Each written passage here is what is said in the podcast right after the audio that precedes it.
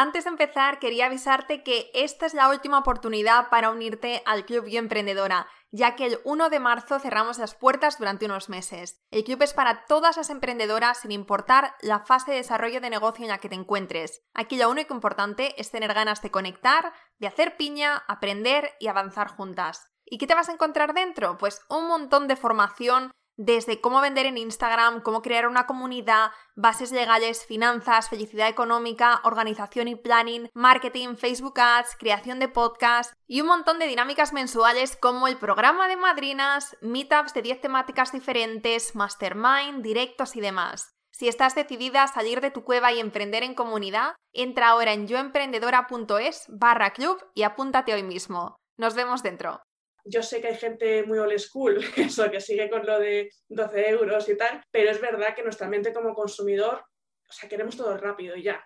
No estamos en, me voy a comprar esto, no. Estamos en apostar o no, pero si no, ya está gratis. Hola, soy Laura Orzaiz y me encanta hablar de marketing, redes sociales, mindset y todo lo que hay detrás del fascinante mundo del emprendimiento. Me defino como una friki de los negocios, introvertida confesa y amante del buen café.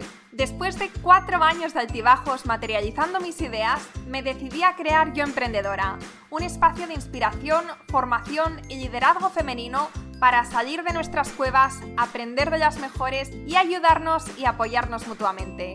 Piensa en este podcast como tu ratito semanal para desconectar del día a día y reconectar contigo misma, tu negocio y tu misión.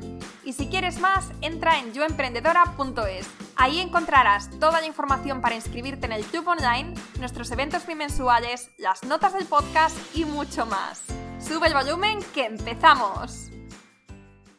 Hola chicas, ¿qué tal? Bienvenidas a este episodio sorpresa. Como sabéis, hace unos días tuvimos un evento Networking Mastermind con tres dinámicas, un networking, un mastermind y una sesión QA con una experta. Bueno, en verdad hicimos dos de todo esto porque os apuntasteis tantas que tuvimos que hacer dos sesiones, una por la mañana y una por la tarde.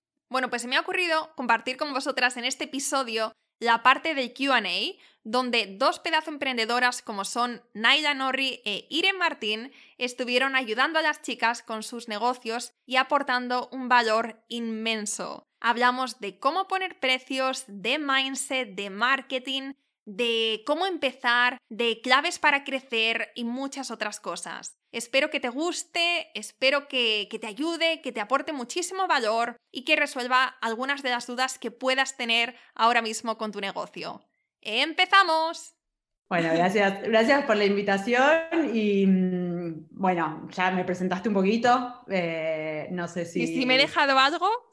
No, no, nada, bueno, que empecé mi podcast también hace poquito, eso es nuevo, eh, pero sí, vas un poco lo que, lo que dijiste, eh, soy mentora de, de emprendedoras y mi especialización es sobre todo la estrategia la estrategia del negocio, el modelo para escalar, em, con foco sobre todo en escalar con formaciones online. Soy apasionada de todo ese modelo de negocio de cursos online, programas online. Em, así que eso así como muy, muy corto. Y bueno, las que ya me conocen saben también como bastante fan de la planificación y el foco. Y van a ver que es algo que me van a escuchar mucho decir. Así que nada, estoy acá para responder todas las preguntas. Me enviaste algunas, pero bueno, no sé cómo, cómo querés que hagamos la dinámica, si las van haciendo, si me las vas leyendo. Y... Pues mira, a mí se me ocurre, es más o menos media hora o quizá 35 o 40 minutos de esta dinámica, entonces se me ocurre que algunas de, de las que nos han mandado, que empecemos por ahí y después los últimos 10-15 minutos vamos a dar oportunidad por si alguna quiere abrir el micro y nos quiere hacer alguna pregunta aquí. Bueno, te quiere hacer alguna pregunta en directo. ¿Te parece? Perfecto. Perfecto, pues eh, si de las preguntas que te mandé ayer, si hay alguna que, hubiera resonado más contigo, que crees que, que, puede aportar mucho valor a, todas, pues podemos empezar por ahí. y si no, bueno, yo las tengo aquí todas. Dale, si quieres leer, porque me, acuerdo que había varias de iniciar, que de cómo conseguir clientes al principio, pero no sé si quieres leerme alguna que te parezca. Venga, pues empezamos, empezamos por esta. ¿Cómo dar con la audiencia cliente correcto al hacer un desembarco online de mi proyecto? Ok. Eh, desembarco online me imagino que es empezar. me imagino. Perfecto. no sé si está la persona que la hizo. Em, A ver, para mí el primer paso de cómo dar con la audiencia correcta es uno que a veces parece evidente, pero yo creo que el 80% de las emprendedoras con las que empiezo a trabajar no lo tienen, que es escribir a mega detalle quién es esa audiencia correcta, como quién es ese perfil de cliente ideal al que queremos atraer. Que a veces parece fácil y es como, sí, sí, yo ya sé que son emprendedoras. No, como que no todas las emprendedoras están en la misma etapa, por dar el ejemplo de mi cliente ideal, pero depende de lo que sea el, el proyecto. Imaginemos que es el desembarco online de un servicio de copy, de copywriting. Bueno, perfecto. ¿Quién es la clienta de tu servicio? ¿Es una emprendedora que está recién empezando? ¿Es una emprendedora que ya está avanzada y que va a contratar tus servicios? ¿O no es una emprendedora y de repente es una empresa? Como que hay que escribir muy a detalle ese perfil porque los temas de los que después vas a salir a hablar en tus redes sociales o si tenés un canal propio como un blog, un podcast, lo que sea, van a cambiar drásticamente. No es lo mismo hablarle a una emprendedora que recién está empezando de copy que hablarle a una emprendedora que está súper avanzada con su proyecto y lo que quiere de repente es eh, llevar todo su copia a otro nivel que a una empresa. Entonces, eh, para dar con la audiencia correcta, el primer paso es definirla y elegirla, porque uno, por lo menos yo uno de los errores que más veo, es que no lo elegimos. Es como, sí, yo en realidad con, sé de copy y le podría vender mi servicio a todo el mundo. Entonces no elijo a nadie y mis mensajes quedan como totalmente genéricos. Eh, entonces lo primero elegirlo. Y después para mí eh, el modelo de marketing en el que yo más creo como para darnos a conocer es el de contenido, el de crear una plataforma donde compartas lo que sabes de lo que sea que son tus servicios, sea un podcast, sea un blog escrito, sea un canal de YouTube. Eh, compartir lo que sabes para que justamente tu audiencia te empiece a ver como experta en ese tema y entonces quiera trabajar con vos. Esos serían como los dos primeros pasos. Estoy totalmente de acuerdo contigo en esto. Y el tema de, yo, yo siempre insisto muchísimo en el tema de eh, tener una plataforma ¿no? de comunicación donde estés compartiendo para que al final la gente quiere, antes de comprar un servicio, quiere saber, quiere mm, escucharte, ¿no? Hablar de este tema y tienes que demostrar que eres eh, efectivamente la persona que experto en este en tu sector que puede ayudarles y tiene que conectar contigo, pero no solamente conectar a un, nivel emocional, que eso es importante, sino que tienes que demostrarle que sabes de lo que hablas, que tienes experiencia, eh, hablar de testimonios, traer a gente, eh, clientes con los que has trabajado, o sea, hay, hay muchas cosas que podemos hacer, pero sí tenemos que demostrar, ¿no? Que sabemos de lo que hablamos y que somos las personas adecuadas para ayudarles y esto podemos hacerlo a través de una plataforma como el podcast, YouTube, incluso Instagram. Instagram, si sabemos usarlo bien, puede ser también una plataforma de comunicación, no solamente una red social. Sí. Venga, otra pregunta. Hay muchas preguntas sobre precio. Eh, preguntan por aquí cómo saber qué precio definir para mis servicios. ¿Hay algunas pautas que se puedan seguir? Un tema, precios. Siempre es un tema.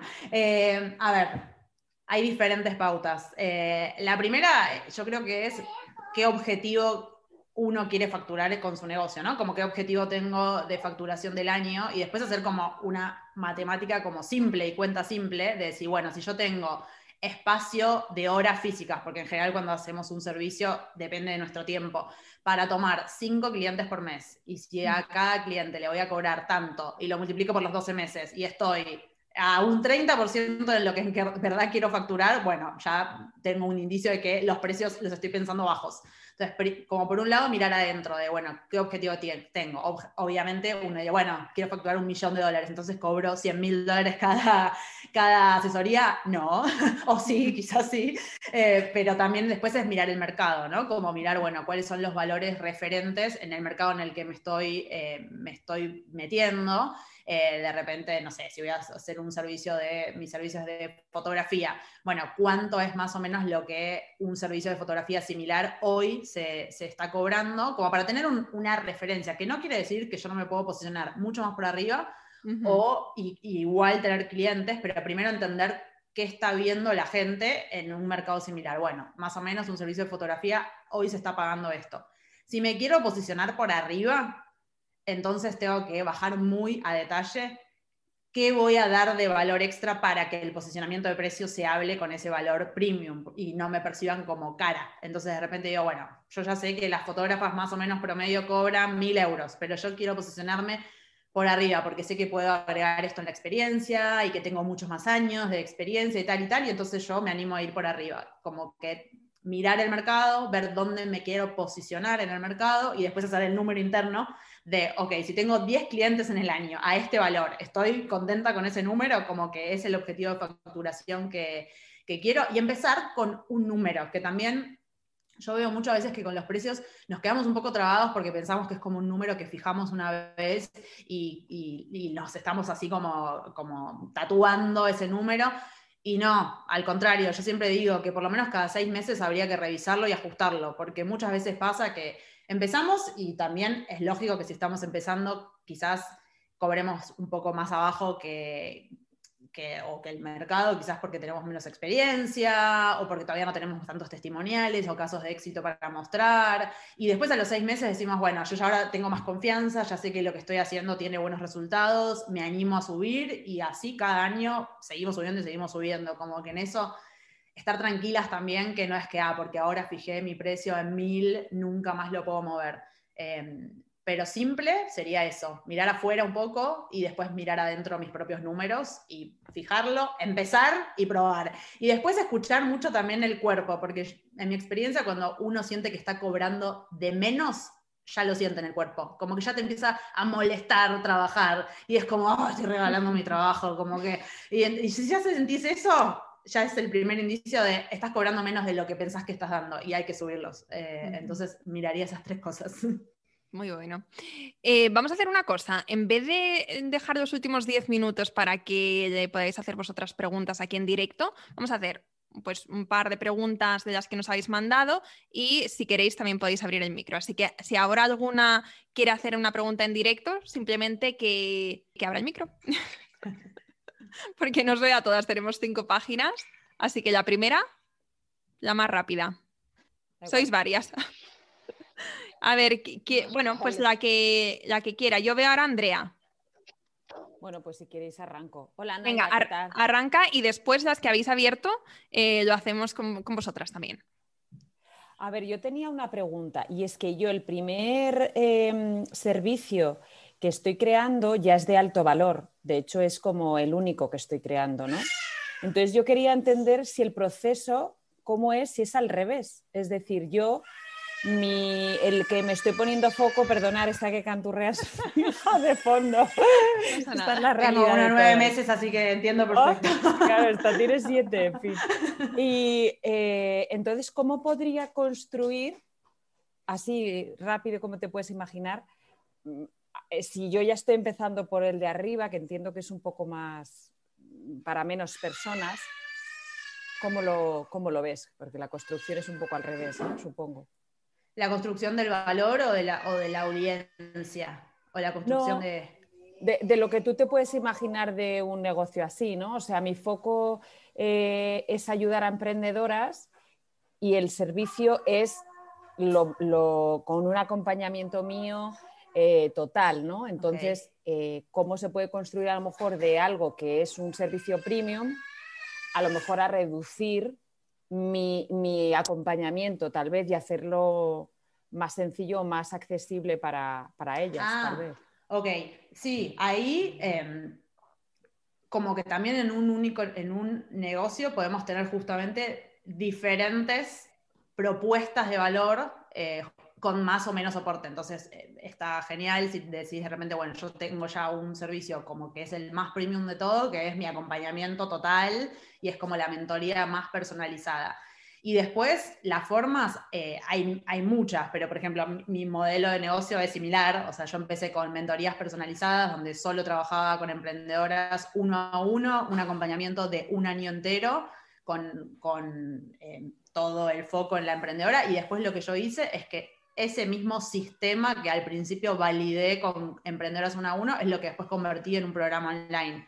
Yo hoy mi mentoría se convirtió en un programa grupal de 14 semanas online, todo con videos grabados, plantillas de ejercicio, donde ahora trabajo con 300, 500 emprendedoras todas al mismo tiempo. Entonces es una forma de como escalar un servicio de alto valor con mucho menos valor, porque el programa tiene un, un valor mucho más económico que trabajar uno a uno. Entonces, como que la forma de ofrecer algo de más valor accesible es, es, puede ser digitalizando tu conocimiento con un programa o con un curso o haciendo un formato grupal, de repente decís, bueno, yo si querés trabajar conmigo uno a uno, 100% personalizado, mi servicio es tanto.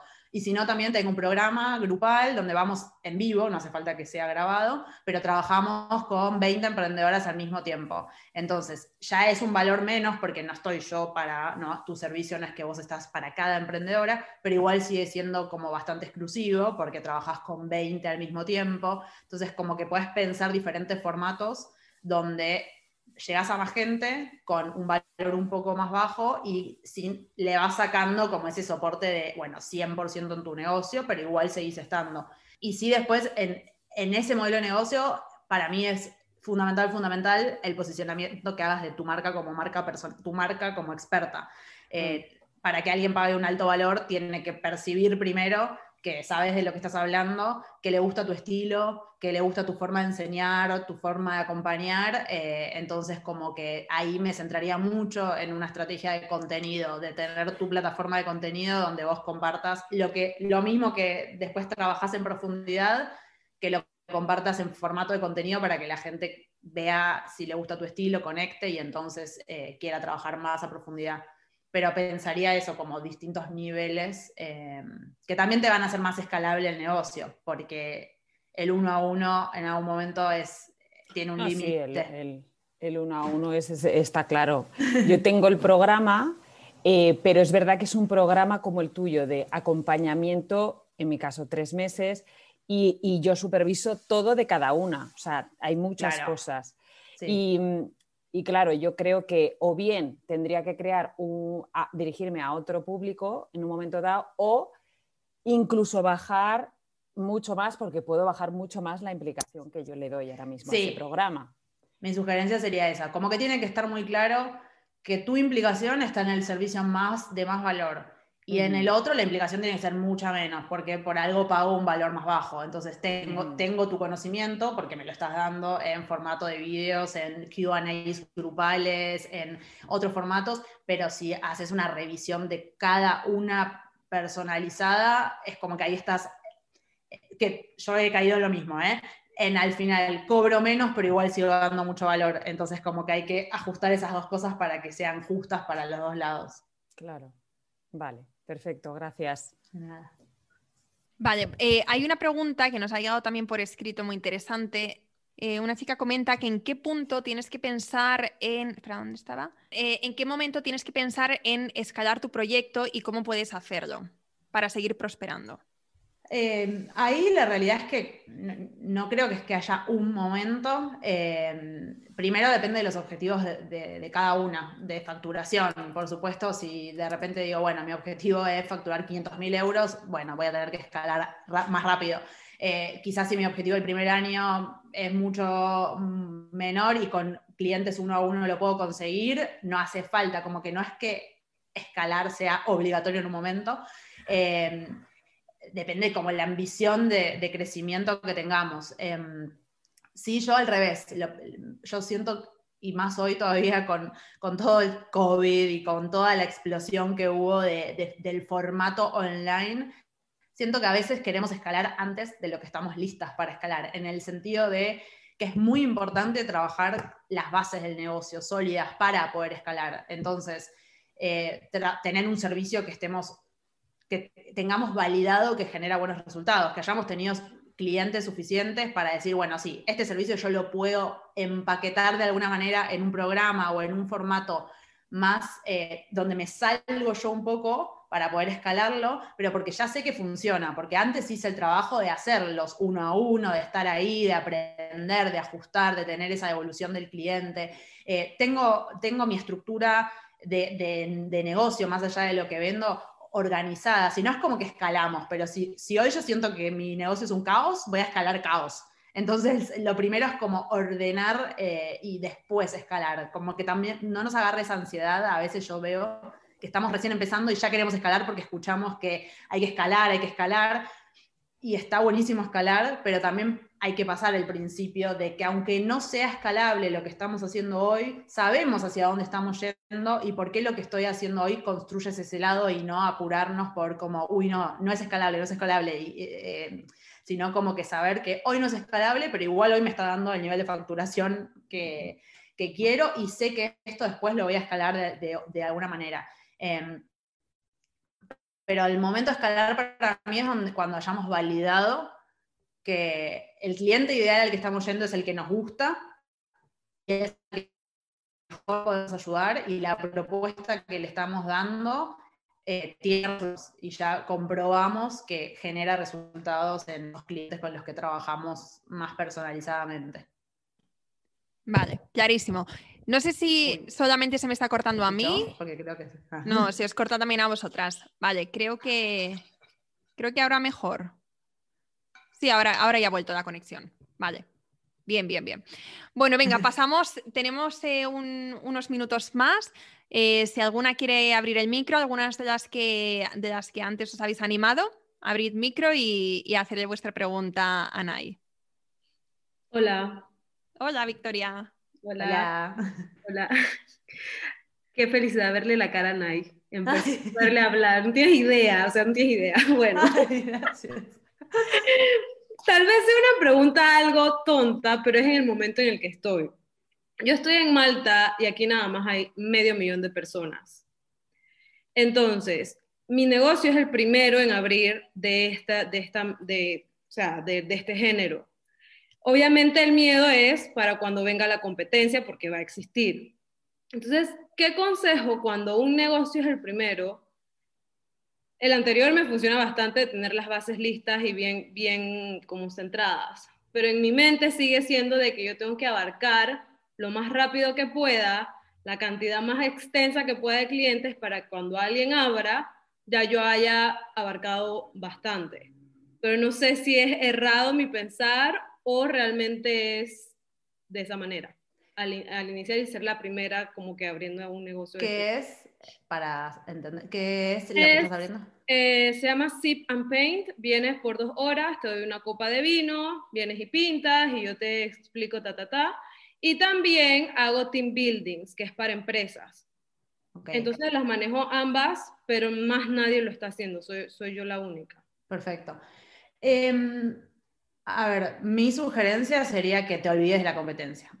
que en el sentido de que si estás ya pensando que empezás, pensando que van a entrar otros y te van a sacar el mercado que todavía ni siquiera conseguiste, es como que vas a empezar como, como con eh, justamente a intentar hacer rápido por miedo a, y está en tu cabeza ese miedo. Y van a aparecer, y, van a aparecer y en todos los rubros hay. Em, y yo creo que em, me enfocaría muy, muy bien en dar, al final es una experiencia lo que estás vendiendo, entonces en dar la mejor experiencia y a veces es mejor empezar más chico para justamente poder aprender de qué es lo que les gusta de esa experiencia, poder tener esa devolución del otro lado, como que no intentaría hacer el primer encuentro de juntarse y que sean 500 personas eh, por ese miedo a que, te, a que te saquen el mercado, porque porque tampoco, por más que estés en un lugar que digas, bueno, son, son pocas personas, igual qué capacidad de gente tenés para juntar en el lugar, para, como que a veces nos da miedo,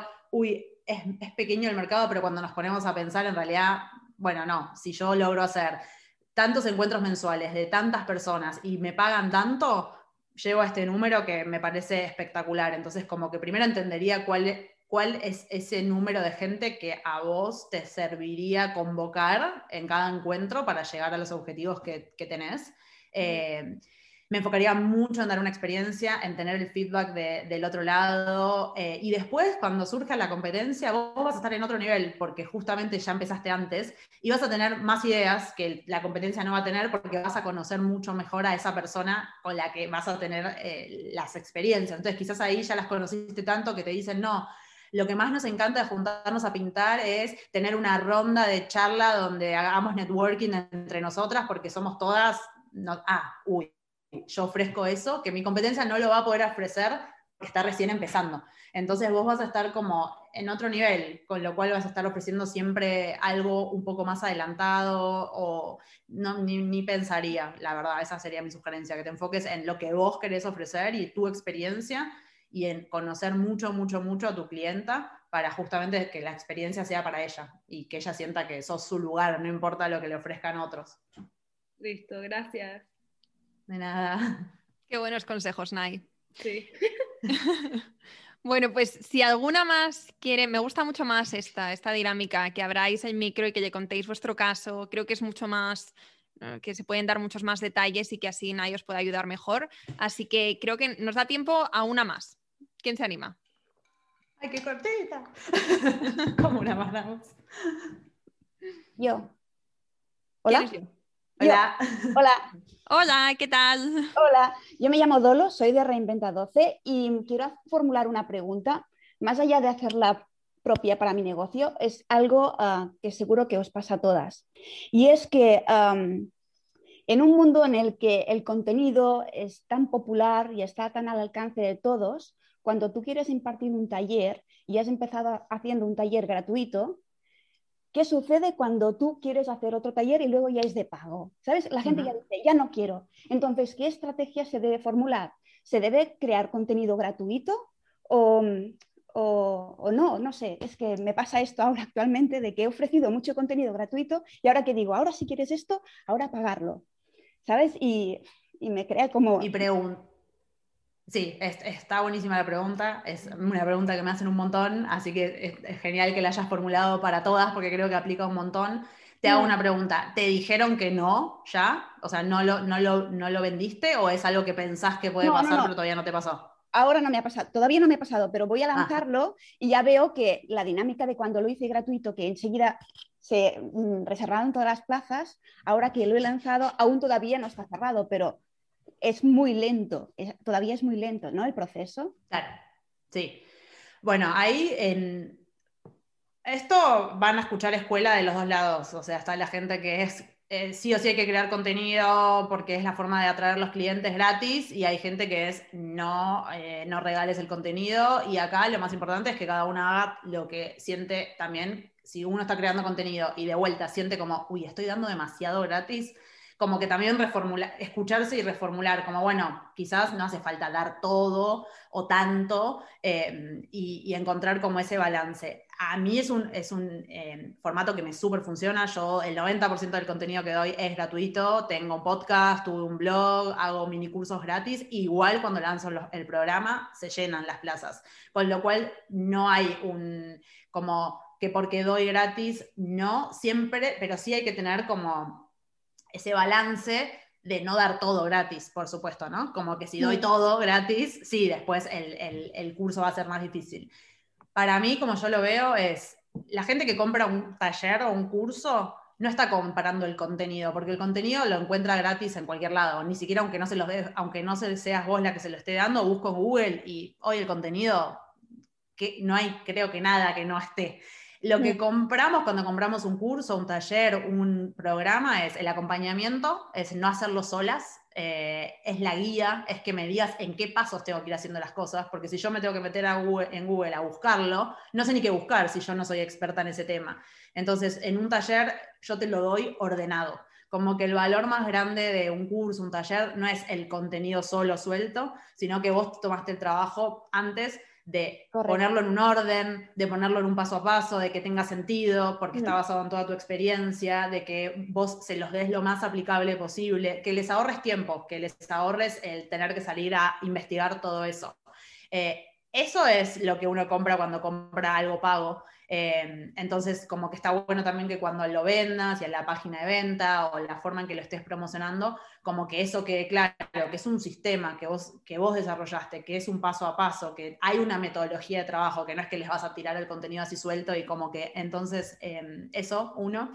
Y después siempre hay gente que como que si, si, no, si lo que te está pasando es que se está vendiendo menos, que más, menos rápido, eso va a pasar siempre, lo gratis siempre se va a llenar más, es, lógico, eh, como que eso, lo que sí está, em, bueno para pensar es como qué estrategia de lanzamiento vas a hacer para tus cosas pagas, para que no sea solo como que cuento y listo, porque es mucho más difícil que ahí se llenen. Entonces, en general, hay que pensar una estrategia. Quizás es bueno, primero hago algo gratuito, que quizás es una masterclass, un webinar, pero en ese webinar yo ya, ya hablo de lo pago y como que seguir los pasos para que si yo quiero vender 100 pagos, entonces hago los números para atrás. Bueno, se tienen que anotar 1000 a lo gratuito. ¿Por qué? Porque sé que la conversión es de 10%. Como que ver esos números, si solo lo estás comunicando quizás en Instagram y nada más, es lógico que esté lento porque no hay como una, un plan de lanzamiento atrás. Eh, pero no porque el curso no, no resuene o porque lo, o sea difícil de vender algo pago. Eh, si la promesa de la transformación de hacer el curso está clara, va a haber siempre gente dispuesta a pagarlo por hacerlo más rápido. Gracias, muy bien. Pues así lo haré. Perfecto. Bueno, Nay, pues eh, no sé si hay alguna cosa más que quieras decir. Yo creo que nos ha resuelto. Bueno, hay muchísimas preguntas. O sea, podía ser únicamente. Sí, como quieran. ¿No quieren una más? No, no me quiero ir. Venga, una, una última. ¿Quién se anima? Yo. Yo. ¿Quién es yo? A ver. Nunca Yuri. encuentro. Yuri, Hola. Ahora sí, hola, ¿qué tal? Hola, ¿cómo estás? Gracias. Mira, yo soy de Colombia. Estamos del otro lado, pero súper chévere todo el tema que estás manejando en tu página.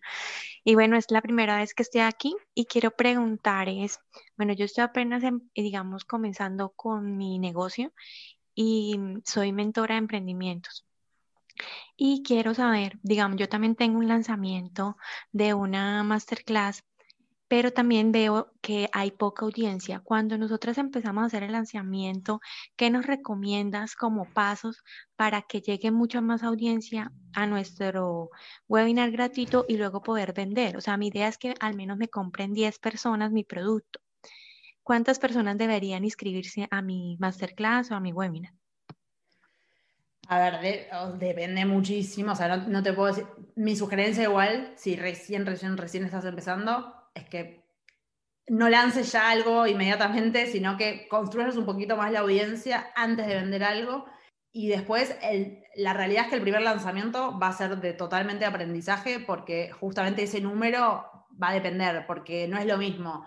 Si yo estoy hace seis años construyendo mi audiencia y lanzo algo, quizás mi conversión es más alta. Entonces yo te digo hoy, necesitas mil personas y con mil se, van a suscribir esas diez. Es un número basado en mi experiencia que tiene otros factores. Quizás de repente vos conseguís mil y se suma solo una, o al revés, conseguís 100, pero como lo que ofreces es súper especializado, se suman un montón porque estás... Eh, entonces, como que, a ver, un número estándar, por decirte un número estándar de la industria, es 1% como que, es el, que el 1% de la gente que vea lo gratuito se va a sumar a lo pago. Depende de mil variables. No quiero que te lo quedes porque depende del precio, de lo posicionada que estés con tu audiencia. Eh, por supuesto, si recién estés empezando, va a ser un lanzamiento más difícil porque la gente no te conoce. Entonces es como que estás apostando a que en un webinar la primera vez que quizás te ven compartiendo contenido, les guste, les resuene y se anoten. Es, más complejo que si quizás durante más tiempo estás construyendo tu comunidad, compartiendo contenido, te conocen y después haces un webinar y entonces ya la gente que se anota al webinar ya sabe que les gusta tu estilo. Eh, pero para, por hacer un cálculo, partí con un 1%, que es como un número estándar, decir, bueno, si quiero 10, que se sume 1000 eh, pero mil no se van a sumar nunca orgánicamente. Ahora que estás empezando, vas a tener que invertir en publicidad, porque llegar a mil personas que se sumen a algo cuando estás recién comenzando y probablemente la audiencia ahora sea todavía pequeña porque estás empezando, como que no te va a dar ese número. Entonces, por eso es, o esperás un poco más y construís un poco más la audiencia, o lo haces ahora, pero probablemente para llegar a ese número tengas que invertir en pauta para que se anote esa cantidad de gente. Em, cualquiera de las dos. Lo más importante del primero es probar para tener tus propios números. Entonces, si de repente vos decís, ah, bueno, no, mi conversión fue 10%, tuve una súper buena conversión, bueno, ya puedes empezar después a planificar con ese número en la cabeza. Em, y, sí, si estás empezando, también te, te súper invitaría a que pienses si dentro del mundo de mentora de emprendedoras, que hoy ya no es un nicho, hay algo más específico que puedas, porque cuanto más específico lo hagas, más fácil te va a ser atraer una audiencia. Eh, yo cuando empecé, hace seis años, mentora de emprendedora era un nicho, porque no había ni mentora ni emprendedoras. Pero hoy eh, hay mucho, hubo mucha explosión del mundo del emprendimiento, sobre todo en los últimos años, y detrás de eso ahora hay un montón de recursos, marketing, mentoras para emprendedoras, con lo cual nicho, o sea, es más necesario todavía decir, bueno, yo soy mentora especializada en finanzas para emprendedoras, o en comunicación, o en redes sociales, o en escalar con programas online, algo, porque si, si no, hoy ese mentoras para emprendedoras puede quedar un poco genérico eh, y te puede costar más todavía atraer a esa audiencia. Perfecto. Bueno, Nay, pues muchísimas gracias por, esta sesión. Cuéntanos dónde te podemos encontrar por si em, las chicas no te conocen y te quieren seguir de cerca y seguir aprendiendo contigo. Bueno, espero que les haya servido, se me pasó muy rápido. Em, bueno, mi Instagram es Naila Norri, así, nombre y apellido. Eh, el podcast es Onda SEO que ahí estoy hablando de estrategias para asumir nuestro rol de SEO en nuestros negocios y, hablo mucho de planificación, de, cómo asumir este rol más de, líderes, de delegar, de organizarnos, eh, y después mi web, que también es nailanorri.com, eh, pero Instagram y el podcast es ahí donde más, más contenido van a encontrar y donde más estoy. Perfecto. Muy bien, pues Nay, muchísimas gracias, de verdad. Ha sido súper útil, súper productivo. Y, te invito, si quieres, a que te quedes en el Mastermind.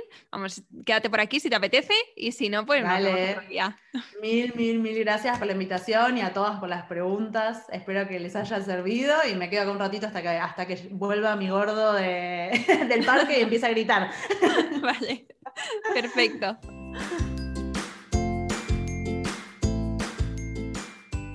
Bueno, Ire, pues preséntate, cuéntanos un poquito quién eres y ahora entramos a la parte de, preguntas. Bueno, lo primero que muchas gracias por invitarme, que sois un montón y me encanta además el foco que, tienes tú a, la hora de, hacer estas reuniones. Y bueno, yo llevo emprendiendo desde hace ocho años, soy oficialmente publicista, pero me dedico al acompañamiento a, mujeres principalmente en tema de, emocional, tanto de estratégico. ¿no? Mi misión, por resumirlo, es que nadie cobre poco por sentirse poco, ¿no? que es un poco eh, lo que muchas veces nos pasa ¿no? por una indefensión aprendida, que además con el patrón femenino pues, ocurre mucho. Em, tendemos a, tirar por debajo mucho los precios y al final ni nos salen los números ni nos sentimos nosotras cómodas a la hora de dar nuestros precios, estamos ahí como temblonas, ni, nada, nada termina de cuadrar, me están dando una llamada, Dios mío, rechazar, ya está. Entonces, bueno, me dedico a eso. Em, tanto en formaciones de mentalidad exclusivamente, como tengo una membresía que es Academia de Visibilidad, donde pues trabajamos la parte de la visibilidad, pero desde verte a ti misma, un poco hierbas, pero es así, verte a ti misma para poder mostrárselo al mundo. Entonces, pues eso, en estos ocho años ha ido evolucionando mucho el mensaje hasta lo que soy, o sea que seguramente si tenéis muchas dudas de por dónde tirar, yo haya pasado por ahí, así que estaré encantada de, compartiros mi experiencia. Qué guay. Además, tengo que decir que hicimos un, uno de los, bueno, hicimos un episodio y es uno de los podcasts que más ha gustado. Y el tuyo y el de Naida Norri, que justamente por eso os he traído a, este evento, ha sido de los que más han gustado. Y en ese episodio, si os interesa después, eh, me podéis escribir por Instagram y os mando el enlace porque es una pasada. Hablamos de cómo poner precio a los servicios high ticket o algo así, ¿verdad? Sí, sí justo. Sí, sí, un temazo. Bueno, pues eh, como al principio lo normal es que estemos más tímidas y tal y no abramos micro, pues entonces voy a empezar con unas preguntas que tenemos escritas y después voy a daros la posibilidad de que abráis micro. Me gusta más cuando hacéis vosotras las preguntas, porque podéis explicar un poco mejor y porque así Ireos puede ayudar mejor. Pero bueno, si os parece, empezamos con una de las muchas que nos habéis mandado por escrito y después eh, os, doy, os doy paso a vosotras. Así que podéis ir pensando ya en la pregunta que queréis hacer. Venga, una de las... Bueno, vienen muchas preguntas sobre precios. Muchas preguntas sobre precios y además sé que es una de tus áreas de expertise. Sí. Así que, mira, una de las preguntas sencillas. ¿Cómo saber qué precio definir para mi servicio? ¿Qué pautas puedo seguir? Pues mira, muy buena pregunta. A mí, por tanto por la experiencia a nivel personal como con muchas clientas, realmente para mí lo más importante es que tú te sientas cómoda con tus precios. Entonces, aunque haya franjas de precios más estándar, ¿no? Pues infoproducto ya sabemos que es desde 10 euros o 47, típico infoproducto, hasta 197 o, o incluso 297. Si es algo como con más acompañamiento, pues parte más eso, desde los 297 aprox hasta los 900 incluso, y si es ya como más premium, es de 900 para arriba. Eso así en los estándar, en servicio, en producto ya es otra historia. Pero una cosa es lo que, los precios de mercado, que es importantísimo que lo tengamos focalizado y lo tengamos claro como factor, y otra cosa es que yo sepa que lo que yo ofrezco cuesta el mercado 1.500 euros, ponte, pero meterme en las piernas a la hora de decirlo y que yo piense, le digo a alguien que, que, cuesta 1.500 y si no me cobra, no, me está comprando lo de 50, ¿qué coño me va a comprar a mí de 1.500? ¿no? Que es el pensamiento estándar que tenemos. Entonces, yo siempre el consejo que doy es, ¿con vamos, la pregunta es, ¿con qué precio estás tú cómoda? Después 300, 200, vale. Si sabes que con 200 estás cómoda, pero tú sabes que tu valor son 1.500, tú pones en tu precio 1.500 tachado para que tú lo sepas contigo misma y que el usuario también lo sepa y lo cobras a lo que te sientes tranquila. Y desde ahí, cuando tú ya has visto que, que has palmado mil horas y que has echado muchas horas, que el usuario también está contento y tiene unos resultados, a la próxima le puedes decir, lo siguiente a 500, lo siguiente a no sé cuánto, y vas subiendo en función a cómo te encuentras tú. Si lo subimos, hay gente que del tiro dice, pues 1500 y no le genera conflicto. Y esto va por, si os genera conflicto, ¿no? Si os genera, para adelante con ello. Pero si os genera, yo soy partidaria de ir eh, subiéndolos paulatinamente para que no, no, estés tú en conflicto. Porque cuando estamos en conflicto con nuestros precios, mm, por ejemplo, no vamos a vender. es una faena. Y no es ni por el precio ni porque no valgamos, es porque nos ha entrado mucho susto y eso nos está frenando. Entonces, pues yo iría hacia ahí. Muy bueno. Y también preguntan por aquí si, eh, siguiendo con la línea de los precios, si es una buena estrategia empezar cobrando poquito con la intención de ir luego subiendo los precios poco a poco. Pues mira, esto ha cambiado un montón. La gente de la vieja escuela te dirá que sí. te dirá que vendas algo de 12, luego algo de 40 y luego tal, ¿no? Esto ha ido cambiando los últimos mm, tres años o incluso un poquito más para acá, pensad que hace cinco años, hace seis años, bueno, hace diez años más bien, que no había tantas cosas gratuitas de, tanto valor, ¿no? Ahora todo está gratis en Internet, realmente. Luego es una aguja en un pajar encontrar el punto que a ti te sirva, pero hay muchísimas cosas gratis. Entonces, quien quiere realmente resolver algo está más dispuesto a invertir, porque valora mucho más su tiempo pensarlo en vosotras mismas. ¿Qué, preferís? Eh, ¿Gastaros un montón, o sea, compraros un montón de cursitos de 40 euros con el tiempo que implica verse lo que te cuenten y no sé qué? ¿O invertir un poco más eh, en algo que te, lo vaya a resolver, ¿no? A veces caemos en parchear con cosas de 40 porque nos da miedo invertir o cualquier cosa, pero es verdad que, que queda en un cajón, lo cual nos genera muchísima más culpa también, ¿no? Entonces, pues un poco, mm, yo lo, que recomiendo, y esta mañana además he tenido masterclass con lo que yo llamo yogurinas digitales, que están ahí en fase 0, fase 1, y, yo lo que recomiendo es, al revés, es empezar desde vuestro servicio más, más, más completo, donde vosotros os sentís cómodas y decís, es que esto sí que lo vale, y sí va a ser transformador, y luego de ahí bajar a algo más, más económico. Se piensa que es mucho más difícil, pero si lo pensáis desde este punto de vista de ahorráis mucho más dinero invirtiendo en algo más grande y más completo que os van a acompañar en vez de estar parcheando con cursitos de 100 euros y de ostras, si yo sumo el tiempo que llevo comprando cosas más, más, más cortas y el tiempo que le he dedicado más el tiempo que he perdido de, ir generando, me sale mucho más rentable al revés. Entonces yo siempre apuesto em, primero por un servicio más grande, más premium, donde ahí tengáis vuestros testimonios, además, que es importante porque eso os avala y luego a medida que va aumentando vuestra audiencia, podéis ir eh, bajándolos. ¿no? Siempre se dice que cuando tienes una audiencia más pequeña, tus precios son más altos y cuando aumenta tu audiencia, es tiempo de, ir a bajándolos, ¿no? porque va un poco así el embudo.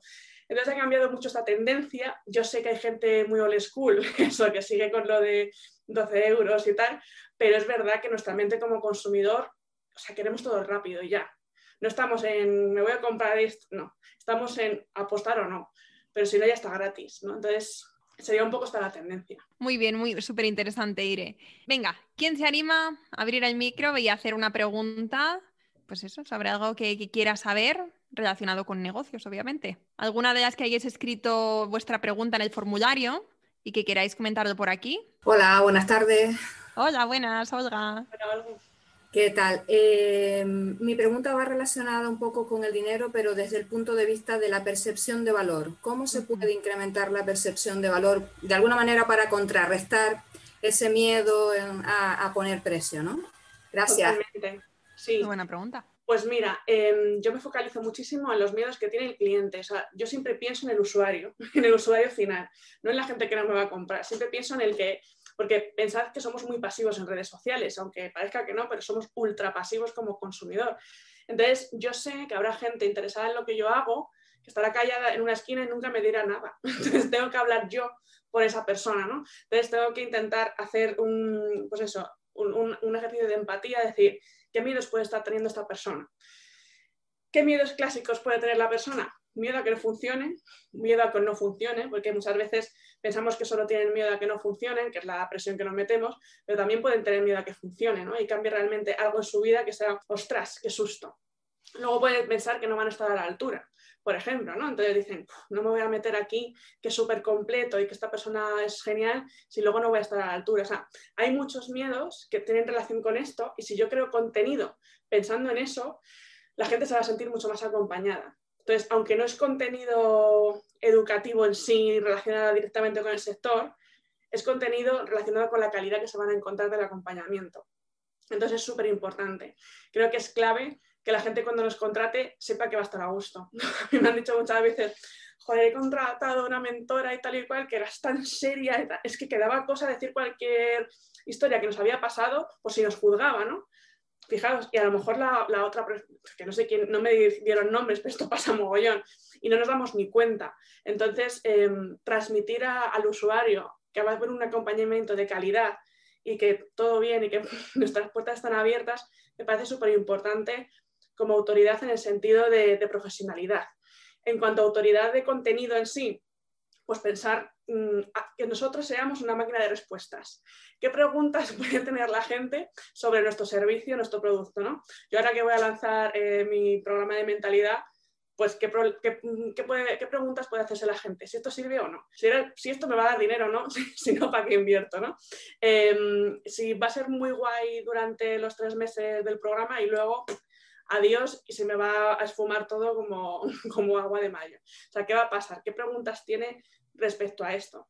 Entonces, es ese ejercicio de empatía, focalizarlo en los miedos que puede tener al consumir mi producto y los miedos previos, ¿no? de esto me va a servir realmente, no me va a servir. Entonces, si yo adivino, entre comillas, lo que el usuario se está planteando en su casa, ahí ya estoy siendo autoridad porque dicen, es que, es que justo está, está contándome lo que a mí me preocupa. Muchas veces confundimos esa autoridad con hacer, un, hacer posts y publicaciones muy de tesis doctoral. y, eso muchas veces abruma. Pensad que mm, si yo me pongo todos los días a hacer post tesis doctoral en stories o en el feed o lo que sea, lo primero, no voy a dejar a la gente con sed. Van a estar hasta aquí de mí, ya. O sea, no van a querer ya nada más. Si nadie se queda con sed, no me van a querer comprar. Y lo segundo, si mi contenido gratuito, hostia, es tan bestia, no hay frescura y algo así que me dé un bálsamo de calma y, me deje respirar, voy a pensar que no voy a pagar jamás porque ya me ha abrumado lo gratuito. ¿Cómo voy a pagar si no me da? Me, hace, o sea, me genera más la culpa y la sensación de no soy capaz yo de nada si no, si no puedo asumir todo el contenido gratuito. Entonces, fijaos, ¿no? Hay que pensar mogollón en, el consumidor y eso, aparte de observar mucho, por supuesto, pero también cómo consumimos nosotras. Yo me, ¿qué, me, voy tragando por ahí y qué no? ¿no? ¿Qué necesito? ¿Qué válvulas de oxígeno voy necesitando para que el acompañamiento sea, sea adecuado? Entonces, lo que me interesa es que el servicio al final sea lo mejor posible y que la gente tenga resultados. Entonces, hay que calibrar ahí un poco. ¿Sí? Ha hecho así, eso significa que sí. Genial. Genial. Bueno, súper, súper interesante, Ire, como siempre.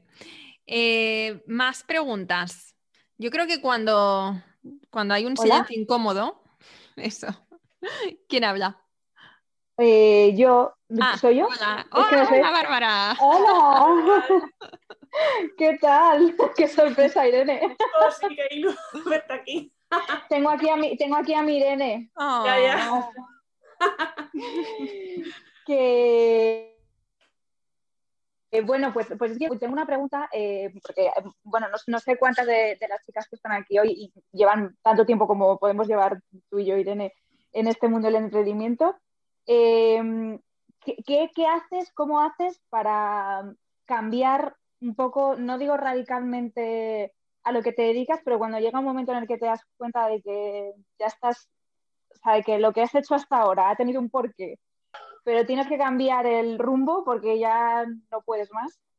¿Cómo haces, cómo haces ese clic, tía, para mm, decir, mira, se acabó? Porque es que estoy acojonada, o sea, llevo un año más pandemia, niña, no sé qué, Sí. lo pospongo, lo pospongo.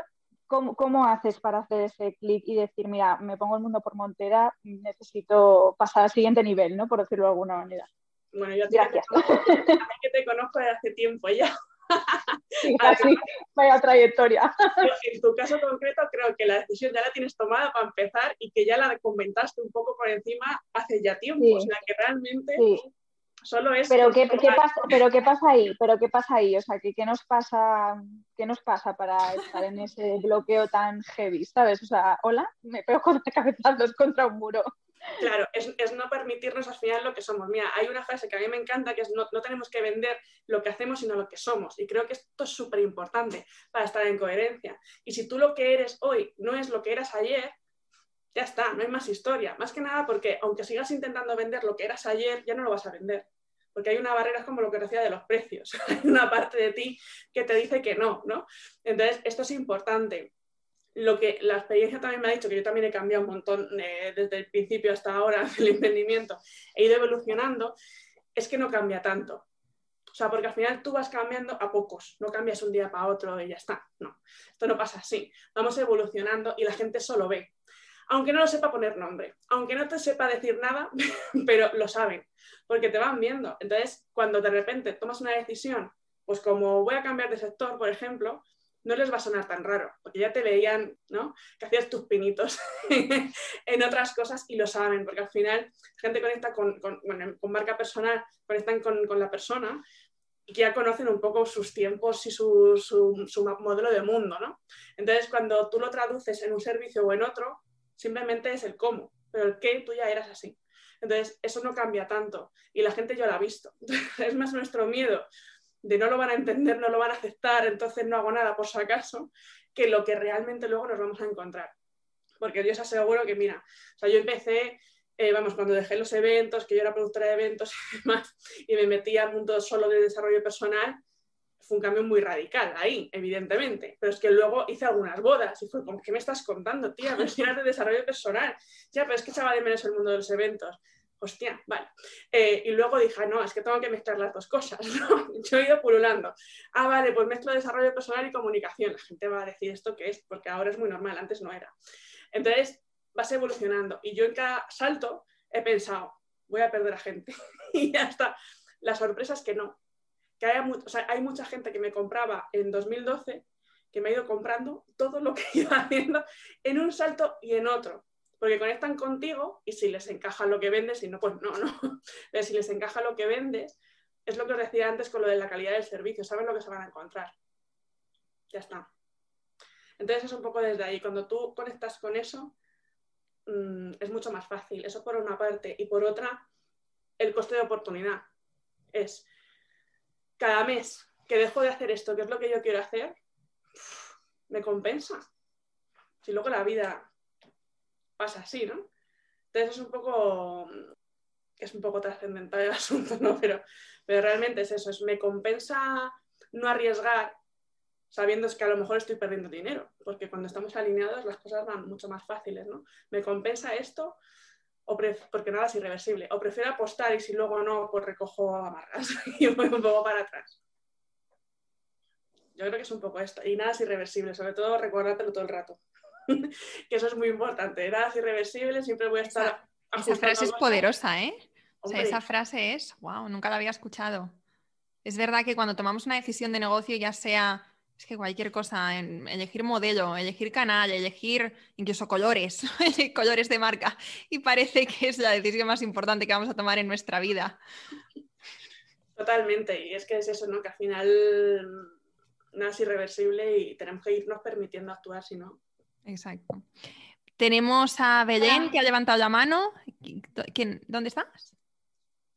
No, yo tenía una pregunta, pero bueno, yo no soy Belén, así que... Ah, bueno, Tamara, pues tú, Tamara, y es que ahora se están animando un montón. Qué bien, pues venga, Tamara, cuéntanos. Vale, eh, mi pregunta iba en relación otra vez a los precios, porque al final siempre se habla de estrategias de precios para productos, ¿no? De eso, de poner el 97, la coletilla del 97 o el 99, pero ¿qué pasa cuando lo que tú ofreces es un servicio?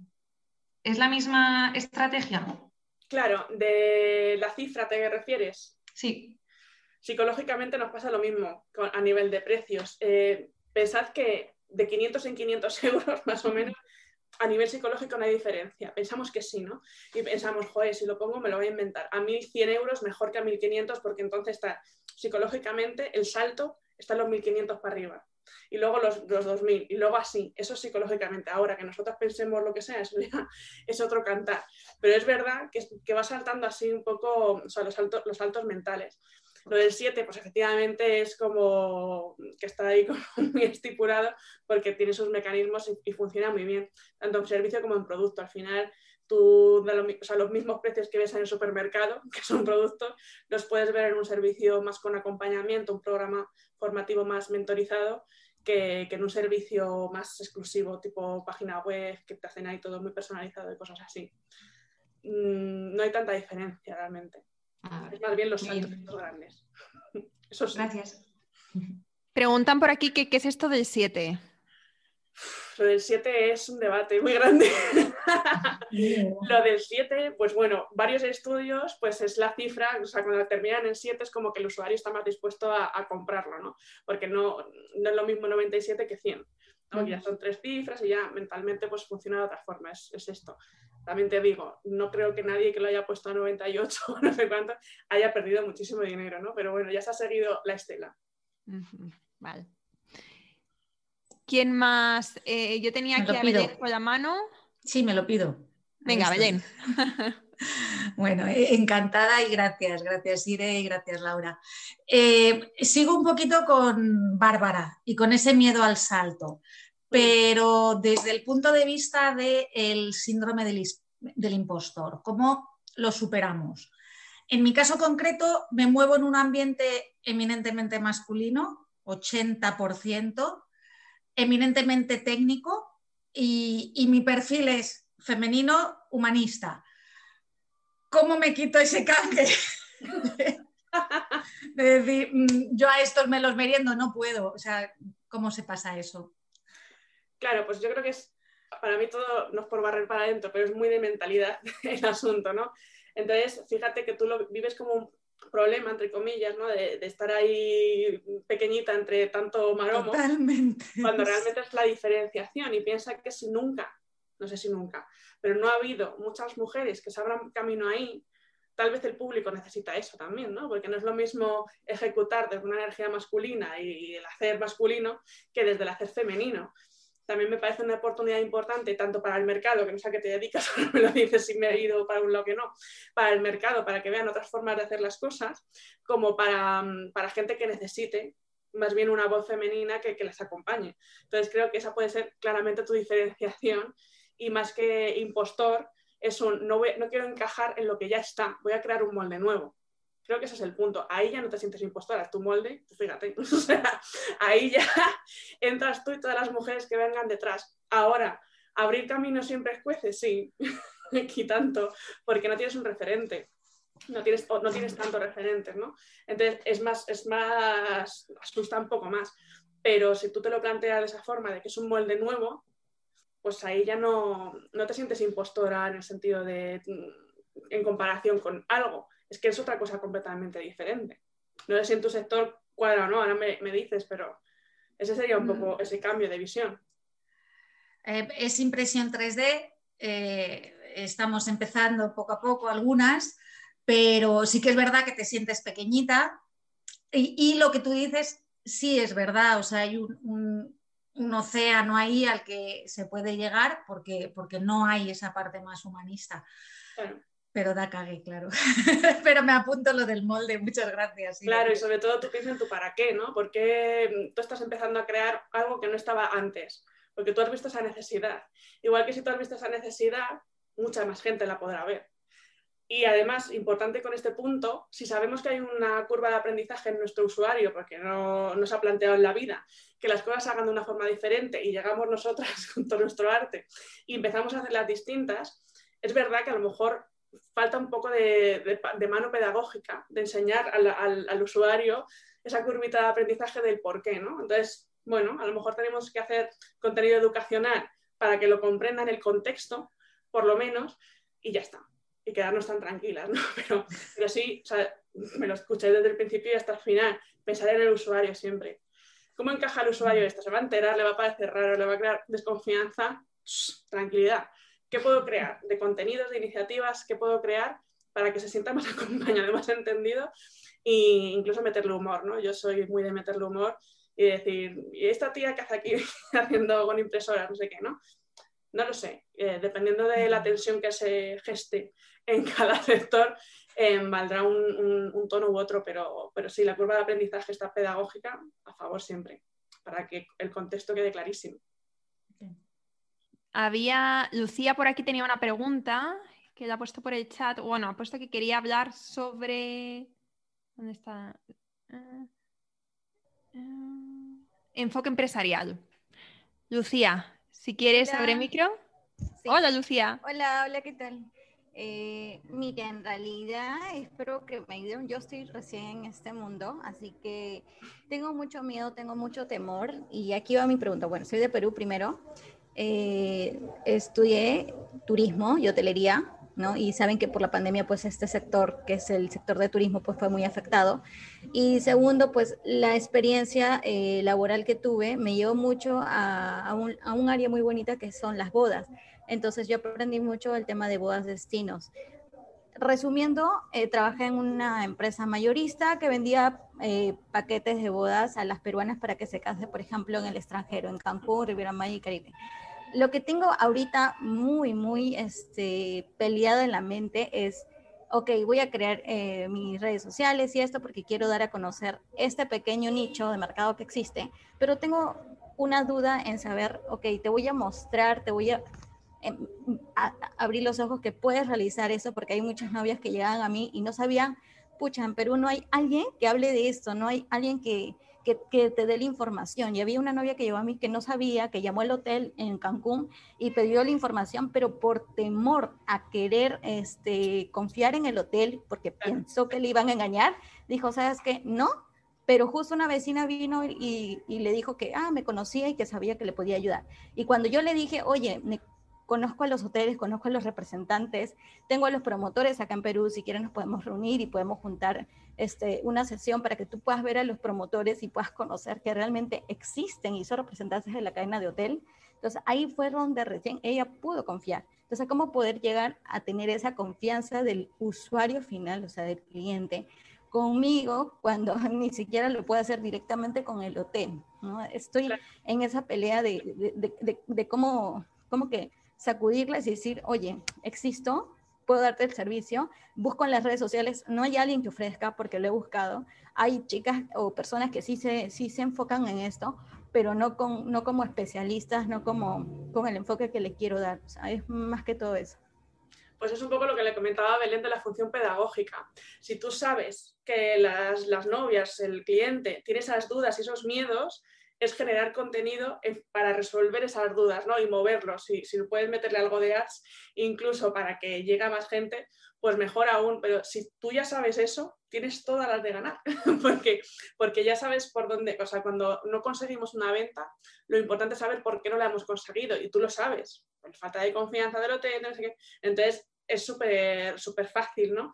Ir creando ese contenido que, lo vaya resolviendo. Y cuando os, os, reunáis, pues también dejar muy claro eso. O sea, si tienes incluso una batería de preguntas frecuentes y de miedos que pueden tener, pues mm, ya está hecho.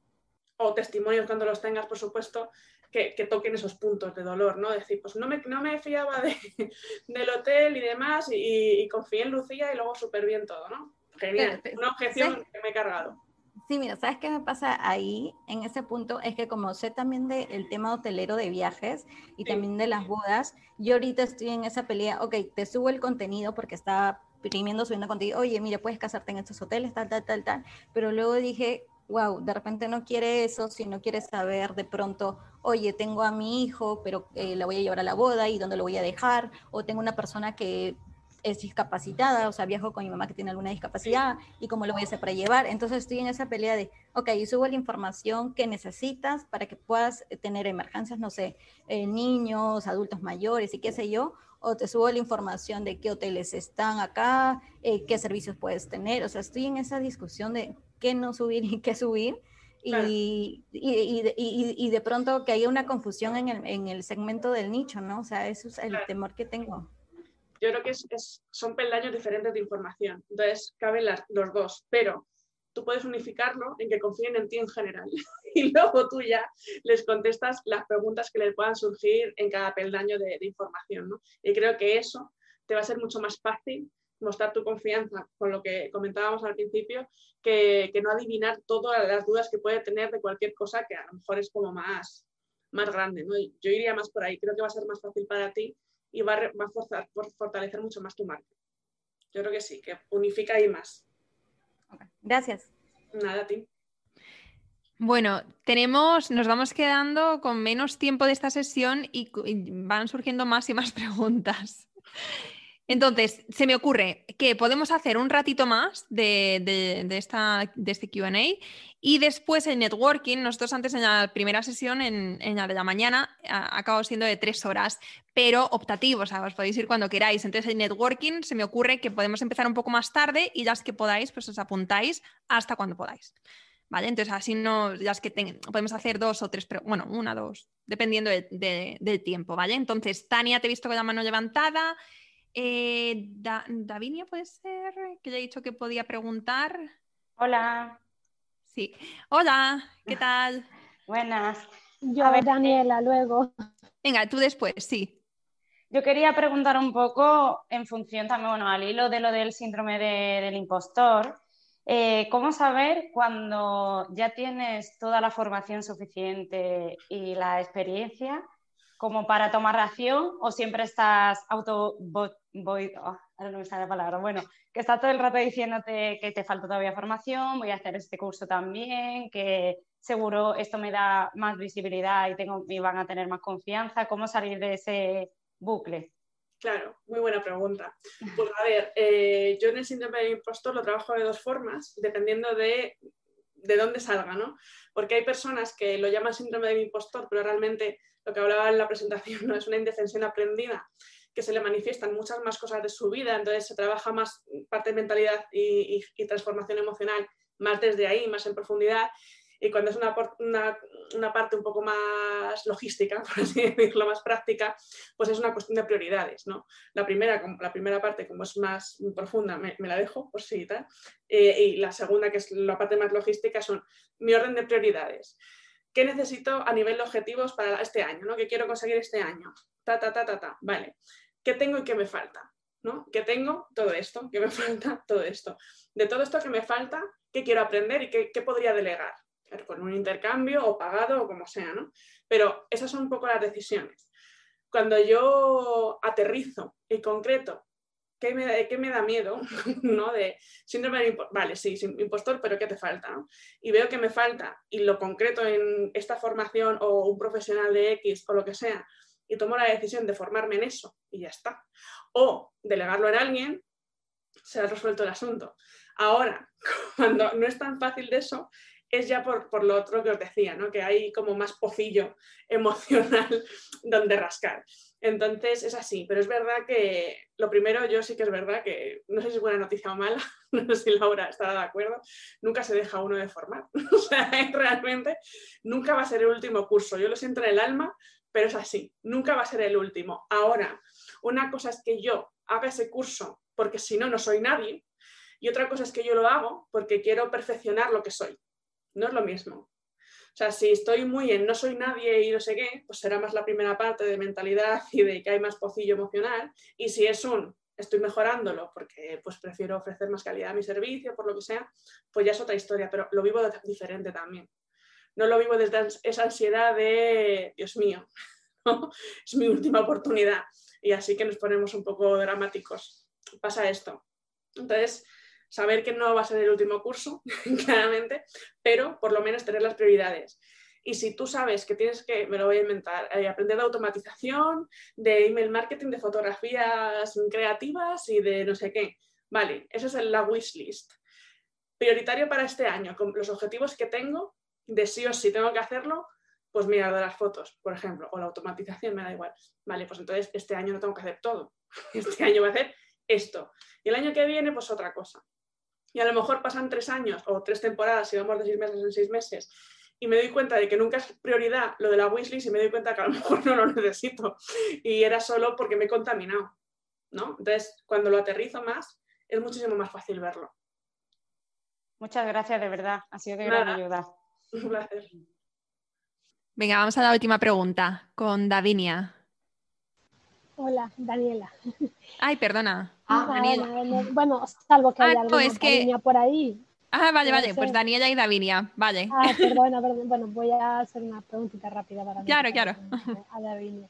Eh, yo la duda que tenía era porque en, el proyecto el que trabajando con otra compañera, nosotros somos dos perfiles diferentes, pero que nos complementan.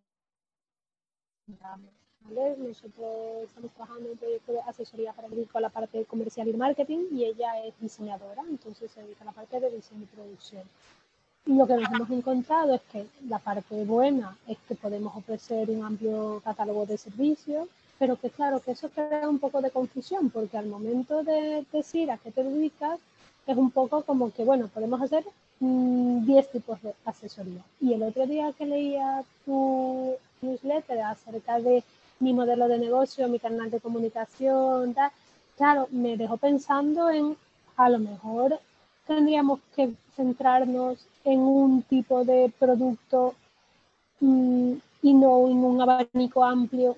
Me ha surgido esa duda. Entonces, la pregunta era un poco tanto para ti, Laura, como para Irene, que qué opinaban de esto.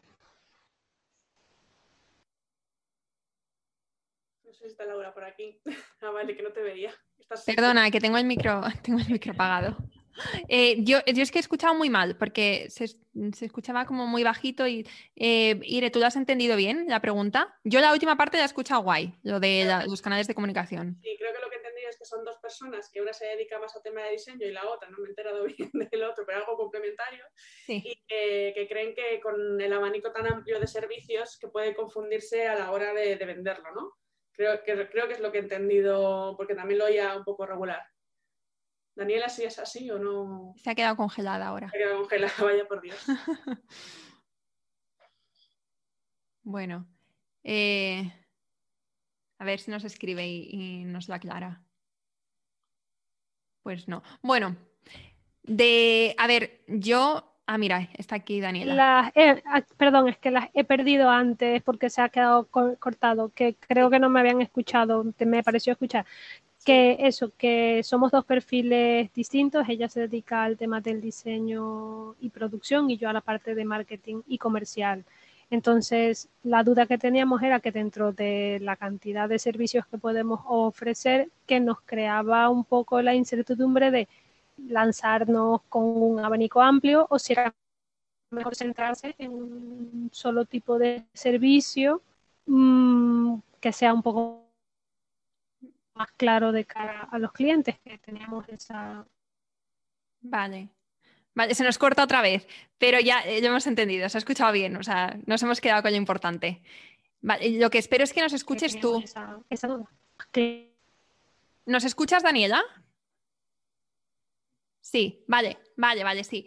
Eh, bueno, yo mm, brevemente lo que comentaba en la newsletter del otro día era sobre todo el, definir un canal de comunicación, es decir, eh, YouTube, el podcast o o el blog, por ejemplo, definir una red social y también un modelo de negocio. Con modelo de negocio me refería a pues membresías o cursos o consultorías, eso para empezar. Y después, a medida que vamos creciendo y que vamos teniendo unas buenas bases, pues ya podemos ir ampliando nuestra oferta. Pero en tu caso, yo no sé, también es que o sea, no hay, una, no hay una opción aquí correcta, eso también hay que entenderlo, que cada negocio es un mundo y que aquí lo bonito es que cada una hacemos como lo sentimos nosotras. Y tú tienes la suerte de tener una, una, socia y que os complementáis y que no estamos hablando de que tú haces diseño y ella hace un tema que, que no tiene nada de relación con lo que tú haces, o sea, que os complementáis muy bien. Entonces, yo sí que veo que tiene sentido y que un cliente puede necesitar de ambos servicios. Entonces, si lo sabéis comunicar bien a la gente, si sabéis paquetizar estos servicios, entonces yo no veo por qué no nos pueda funcionar. Eso es mi visión. Sí, yo iba a decirle un poco parecido, ¿no? Que lo importante es que vosotros paqueticéis y sobre todo un poco también prioricéis, ¿no? ¿Dónde os queréis enfocar? Porque es verdad que muchas veces nos confundimos porque sabemos hacer muchas cosas bien y es como que no queremos sacrificar ninguna, pues si acaso la liamos, ¿no? Y, y, quitamos justo lo que nos va a dar más beneficio. Entonces, lo que tenéis que preguntaros es dónde me gustaría priorizar y ahí pues ponéis un poco toda la carne en el asador. Si en el momento en el que queréis recortar, pues eh, ya habéis hecho este trabajo previo, sabréis qué quitar. Si no, siempre vais a andar un poco a expensas y lo vuestro es un poco modelo agencia, que hay un montón y es perfectamente válido, o sea, que no, o sea, quítate ese miedo, pero sobre todo ¿En qué nos queremos focalizar? ¿En qué somos buenas juntas? Concretísimo y tal. Pues prioridad, priorizando y luego ya pues me cargo lo que esto tampoco realmente aporta tanto. ¿no? Creo que va a ser más fácil. Sí, bien. vale, pues venga, una pregunta más y ya pasamos al, Mastermind, que es, una, es la parte que, vamos, es de lo que se trata este evento de Networking Mastermind. Así que vamos con una última pregunta de este QA de hoy y eh, era Davinia, así que teníamos pendiente. Hola, ¿qué tal? bueno, pues yo soy Davinia García y tengo eh, dos negocios, ¿vale? Tengo uno que es de venta de productos, que es el tema de una bufanda mágica y tal, digamos, tanto en tanto en stand como en eventos eh, como mercados medievales y cosas de esas, que eso ahora mismo pues está como súper parado, ¿vale? Y la otra es boda. Yo soy wedding planner y maestra de ceremonia y eso está también súper parado, ¿vale? ¿Qué pasa? Entonces, el tema del producto se ha puesto de manera online y va bien. Lo que es la bufanda mágica se pone como online y va bien. Pero el tema de las bodas me estoy dejando la piel y no termino de conseguir eh, llega, he hecho automatización, estoy haciendo contenido para, para las novias. Entonces, claro, estoy ahí un poco desesperada porque no sé si es que hay las cosas, no las estoy haciendo bien, que estoy en lo que vosotros decís, que nunca se puede parar de aprender y tal y cual, o es que es un mal momento, pero fatal. Y estoy empezando a... que yo muy positiva, pero estoy empezando a decaer, ¿sabes? No sé, me está, me está costando un poquito. quiere decir mirar hacia otro lado. Eso que quede clarísimo. Claro, pues eh, es verdad que para vuestro sector, pues precisamente, y yo que me casaba el 21 de marzo del año pasado, te lo puedo decir incluso como novia. ¿Tienes pues, wedding planner? ¿no? pero me iba a casar yo. me, iba a casar, vamos, me casé, pero de otra forma, vamos, firmamos los papeles en julio, pero yo me casaba en marzo, una, una semana después del confinamiento. Entonces es verdad que pues hay entre mucho miedo, mucha incertidumbre y es mucho dinero lo que se gasta en una boda. Entonces es normal que nadie quiera comprometerse a firmar un contrato con una wedding planner, por ejemplo, si no sabe qué va a pasar, ¿no? Y sobre todo, pues por todo que ha habido mucho lío de proveedores, de si devuelven el dinero, si no, o sea, los foros de novias, o sea, era aquello de todo, entonces es normal que haya tanto miedo. Entonces, ¿qué tipo de contenido crea? Pues muy enfocado a eso y otro tipo de acompañamiento, a lo mejor probaría grupos de novias, a lo mejor para que ellas, pues un poco como esto, en modo de networking, pero de novias, que a lo mejor tú no estás vendiendo nada, pero te conocen y ya te tienen aquí para que cuando todas las cosas se vayan arreglando, te tengan como referente. Me parece clave que cuando las cosas van mal, el profesional esté igual, aunque no venda, porque si no vas a vender igual, por lo menos que te crees reputación. Claro, yo lo, que, yo lo que he pensado es que, bueno, he pensado y lo he puesto ya en marcha, ¿no? Porque he remodelado hace poco la web y de hecho ha sido poner asesoría online eh, en paquetes e individuales, depende del momento en el que se encuentren de la boda, la ayuda que necesiten, y un servicio de organización online, porque eso se puede extender más o menos, porque siempre voy a estar detrás de, pero yo no sé, bueno, a ver si funciona, yo lo he puesto. ¿Y qué respuesta? ¿Pero qué respuesta has tenido? Pues es que lo puse hace dos días, ah, tampoco da mucho tiempo. tampoco da mucho tiempo. Si es rigurosa actualidad, entonces no, podemos verlo. no, pues ahora mismo no. Pero bueno, no sé, una manera de seguir para adelante, porque es lo que tú dices, el profesional tiene que parecer que está igual, aunque esté, yo qué sé, comiendo arroz todos los días. Pero tiene que estar igual y hacer muchos directos, incluso invitando a alguna novia aleatoriamente, ¿no? De los ah. que por ahí en Instagram para que cuente su, lo que les pasa, yo qué sé, venga y llore lo suyo, ¿no? Un poco así. Pero crear eso está, está creando también mucha piña en cuanto a un problema que es social, por supuestísimo, eh, y también pues del sector, ¿no? Vuestro, creo que es importante. Entonces, ese tipo de iniciativas creo que, que te puede ir posicionando mucho más porque es estar escuchando al usuario. Muchas veces nos centramos en crear un contenido que nos deja a nosotras tranquilas, pero no al usuario. Entonces, le hemos liado. preguntar mucho qué pueden necesitar y, pues eso, mucha empatía y eso, ese tipo de cosas, de directos. Y voy invitando a novias a que cuentes, aunque ya se hayan casado, ¿eh? pues que, a ver quién va saliendo. Te va a dar también mucha información de por dónde tirar, muchísimo. O sea que sin miedo y al rec. Vale, gracias. Nada. Qué buen consejo. Muy bien, bueno, pues Ire, muchísimas gracias por esta sesión. Nos has ayudado un montón. Eh, están compartiendo por aquí tu página web. Eh, si quieres, cuéntanos tú también dónde te podemos encontrar, por si alguien todavía no te conocía. Pues en soyremartin.com es mi página, que me ha encantado aquí, que estaban y qué gusto. Y arroba soyremartin es mi usuario en Instagram, que además dentro de nada de un training gratuito sobre mentalidad, por si alguien está cojeando de ese asunto pues ahí haremos un super training gratuito y se me ha hecho cortísimo, o sea que cuando queráis volvemos a, hablar de lo que, lo que queráis y me ha encantado conoceros desde luego. Bueno, yo te invitaré a, más tinglados, eso seguro. Estaré allí, en todos. Genial. Bueno, pues quédate por aquí si quieres con nosotras un ratito. Espero que te haya gustado este episodio y si es así, me encantaría que dejaras una reseña en iTunes, en Evox o en la plataforma que escuches tus podcasts. Esta es la mejor manera que tienes de apoyar el podcast y su continuidad. Muchísimas gracias por quedarte hasta el final y seguimos la próxima semana.